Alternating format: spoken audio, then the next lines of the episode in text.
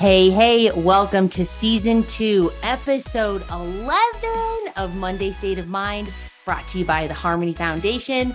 My name is Michael Mazel, and I am your host. We are on season two, episode 11, and I am so excited to be here. Okay, you guys, the guest that I have today. Well, first of all, let me just tell you when I met him, I was like, dude, we're going to be friends for a very long time, maybe eternity. I don't know, maybe into the afterworld. Who knows? He was somebody that I knew right away. I wanted to be on season two because if there's something that I have learned from season one of Monday State of Mind is that a lot of you listeners really like it when we have recurring guests and then you guys get to know them and you become a part of their story. Like you feel like you know them, even though you don't really know them. So, insert the amazing Taylor that I have today. Taylor, what is good in the hood? What's going on, Michael? I'm so stoked to be here. You guys, this human, he's just magic in human form. And I am just so, so excited. So, Taylor, first things first, I want to talk about community. Okay. What do you want to know? I was like, what do you want to know? Okay. So, the biggest thing that I really want to hit home on is that so many people, when it comes to getting sober, you have to change playgrounds, playmates, the whole kit and caboodle. That's what they usually say if you want to thrive in recovery is if you're going to change one thing, you change everything. And if there's something that I have gotten to know about you, Taylor, is that is exactly what you did. Yeah, definitely. Well, just starting off, when I was drinking, I didn't have a community. And so I was always running from community. I was always running from feeling something. I was always running from love and running from shame. And I was running from all emotion that comes with having a community like family and friends. When I was growing up, I didn't have a lot of family and friends and I didn't feel a part of. So I started drinking. And so alcohol became my community. And I didn't have anything else other than alcohol. And I bounced around the United States a lot. And then I landed in small Salida and I've been sober. Community has really saved my life. I've never heard this and I love that you just said, you know, that that alcohol was your community. Yeah. Like and that is so true and I've never heard that. I love that you said that was your everything. It was. So I started drinking because I was always alone. And so with drinking, you feel like all of the feelings. You feel so good. You feel like you can conquer the world at times. Mm-hmm. And then you feel like when you want to grieve, you can grieve even harder when you're drunk. And so what I had to do when I quit drinking is I was dry for a little bit. And when I found community, I got to replace what alcohol gave me with feeling the the lows, but having support behind that and feeling the highs and having friends to support me during my highs and my lows. Salida has been teaching me all about community and friends like yourself and other people I know here in town. And my life is completely different since being sober and moving here. I've been able to watch it. And Taylor, I would love it if you would touch on even the reservations because you have moved a lot in your life. Yeah. And for you to settle into a place where people love you and they want to be around you and they want to be your community. What was that like for you, Taylor, to finally be able to be like, wow, what would it be like to actually be in a spot like Salida for a while and not just pick up and run away again? It all started from do you want me to get you want me to go all the way back? Go all the way back. okay, well, where my drinking really picked up is I, I used to be married. I used to have a house with a white fence and a front and backyard, and I had a baby boy on the way. And I was nervous, so I started drinking a lot.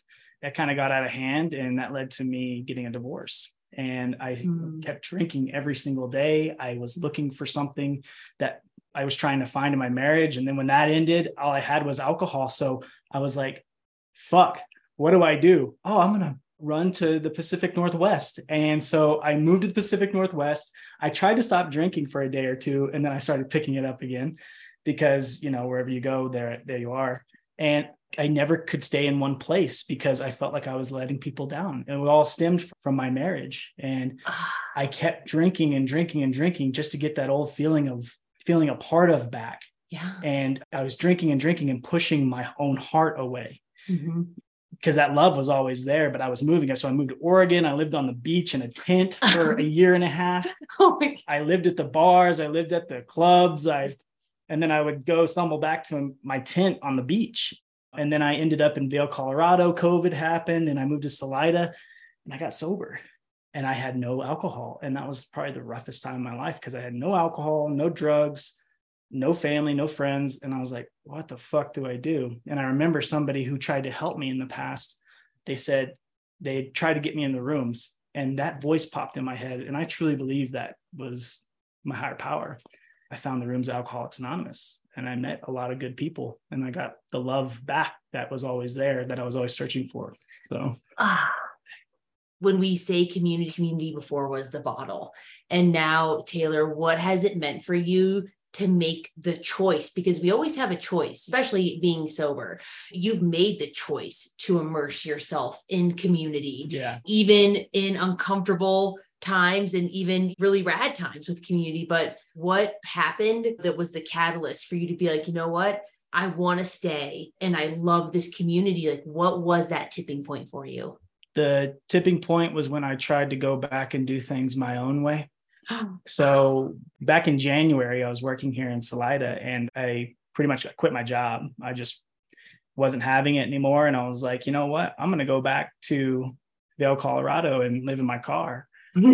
and uh because that's a great idea yeah yeah no it's because and it's honestly because like i was having all these emotions that i would never was used to christmas had just happened i was feeling a lot of love from christmas and that freaked me out and, and i was like okay, what do I do? Everybody says that they love me. Everybody says that they care for me. You know, I care for them too, but I was so freaked out. And so I made these little excuses. I was like, well, I'm going to quit my job. I'm going to search for a whole nother job. And so I went back to my old life in Vail, lived in my car, and I saw how much my self will got me. I was freezing in my car again. I had no friends, no family. And so after a month, I was like, you know what? I'm going back to Salida because you don't know what you got till it's gone. And it was gone. And I wanted it back immediately. So I came back to Salida and dived right back in the rooms and got into community and really just immersed myself in the big book. It's been seven or eight months and life is fantastic now. I got a place. My got my car is an actual car. It's not a home. and uh, I got a really good job. And my friends really never left or abandoned me like they have in the past or my family abandoned me. That was huge for me. You know, yeah. coming back and and everybody just welcomed me back with open arms was incredible. Yeah. So that to me was like what community I always wanted. And I'm like, you know what? I think I'm just going to settle here in Salida and really focus on helping other people. And that in turn helps myself. Yeah. So, yeah. What's interesting that I see also with a lot of people getting into recovery, Taylor, is making new friends, right? Or even yeah. like the trust factor. Because, like you said, at the end of your drinking isolated by yourself your community was your bottle. And i just love that you said that. I freaking love that. You guys like we're going to tagline that shit. We're going to trademark it. No big whoop put on a t-shirt. We're going to put on a t-shirt. Um, there's trust right? And there's also people have a hard time getting into new community because it's trust and it's acceptance. Can i trust that these people are really going to be here for me? Am i willing to accept a new way a new environment even in in my life. And i would love it if you could talk about because i feel like for those of you that are listening to this a lot of times like if you are struggling with trusting to bring new people into your life or trusting that when you pick up that phone to call them that they're going to be there it's hard and it's uncomfortable. It's super uncomfortable to find new friends but it's also what i look at is aa and community like that is our medicine for recovery. Oh yeah. And so i would love it if you would touch on what was it like for you building that trust with community? What was it like for you to be able to get into that acceptance piece of just being like wow you know what? I can accept these new people. And not even that i have to it's like i get to accept this new community that's helping me thrive. Well yeah i think we all come into the rooms like just kind of broken and shaken and and uh, I came into the rooms and I had my head down and I was looking at everybody and judging them and and um, I wish I saw this Taylor. Oh my God, no, you don't. but everyone says that they're like, yeah, you had your head down, you just look like you were looking for a friend, and it was it was very sad. And I was judging everybody because at my core I was judging myself. I never thought I could be sober like these other people. And so I was like, how did they do this? Like they have an angle, or like this person has an angle. Kind of just letting that whole judgment piece go and just accepting people for who they are. You know, I've met people that are completely different from me, different backgrounds, different yeah. politics, different everything, and just seeing them for human beings. And that helped me reconnect with myself. And that built trust in myself by trusting others ah. because I couldn't trust anybody else when I was drinking. And even when I was a dry drunk and trying to get sober, I couldn't trust anybody because I thought I was going to get hurt. And then one of my really good friends in the program and my sponsor actually, he was like the first person I trusted. And I slowly saw these things come back into my life, these promises that he talked about from the big book. And I was like, okay, I trust this guy. And then once I started working the program and seeing other things come true for other people, I was like, I want more of this.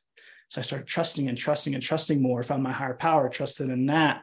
And then I could start to believe in myself. I'm not a piece of shit like I thought I was when I came in the program. and so my confidence came back. So now you see me in the rooms and I'm waving at people and high fiving everybody. And I'm just like, these are my people. I felt like a cool kid oh, dude, yeah, you're the cool kid. You're I, totally. I walk into kid. the rooms and I'm just like the Fonz or something. you know, not to not to be egotistical, but I love it, and I'm just like I feel good about myself, and in turn, I can help other people, and that all comes from trusting other people and trusting myself.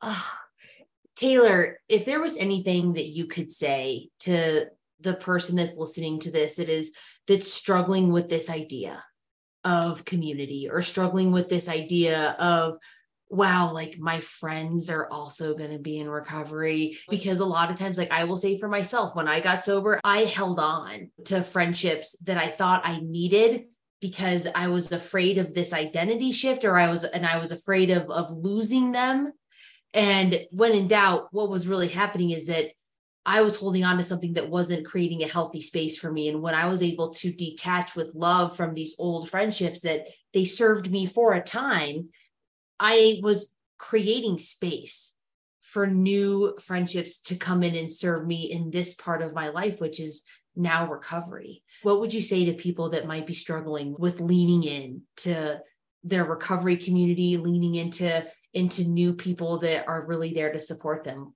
I had the same notions coming in that my way of thinking was the right way. Mm-hmm. And all I can say to people who might think the same way is set aside your notions of what you think the program is, set aside your notions of who you think you are, and set aside your notions of what you think a higher power is. Because if you just go in with a willingness to accept everything that the program tells you, I guarantee you'll get more back than, than what you're expecting and you know i'm still sober but i had to completely find my humility and i had to completely go in with an open mind and lay all my judgments and what i thought the program was in the doorway i would just say yeah, do that. This is what we do, you guys. Like we come on here and we share real life experiences because that's what this is about. It's about myself and the people that come on here. They're here to share openly and freely so that hopefully it, it can touch you. And, and, you know, that's what we're here. We're here to continue to help you guys grow and evolve. So, Taylor, thank you for being here today. Oh, of course. Thanks for having me. Taylor, if anybody wanted to get a hold of you and all of you guys that, that listen to this, it'll be in the show notes but just so you can say it, if people wanted to reach out to you or even follow you on social media, what are ways that the world can get in touch with you? Yeah, probably the best way to reach me is on Instagram. My um, Instagram uh, name is I am Taylor Haynes. That's H A Y N E S. That's my last name. And you'll see a picture of my face. and that, that's me another one in the books. I am so stoked. Guys, I will see you again. You're gonna see, you will see him again. This is amazing. This is how we do. Before we part ways, I do want to remind you that help is available. If you or someone you know is in need of assistance, please reach out to Harmony Foundation at 970 586 4491 because together we build better humans. All right, you guys, we'll see you next week. Bye.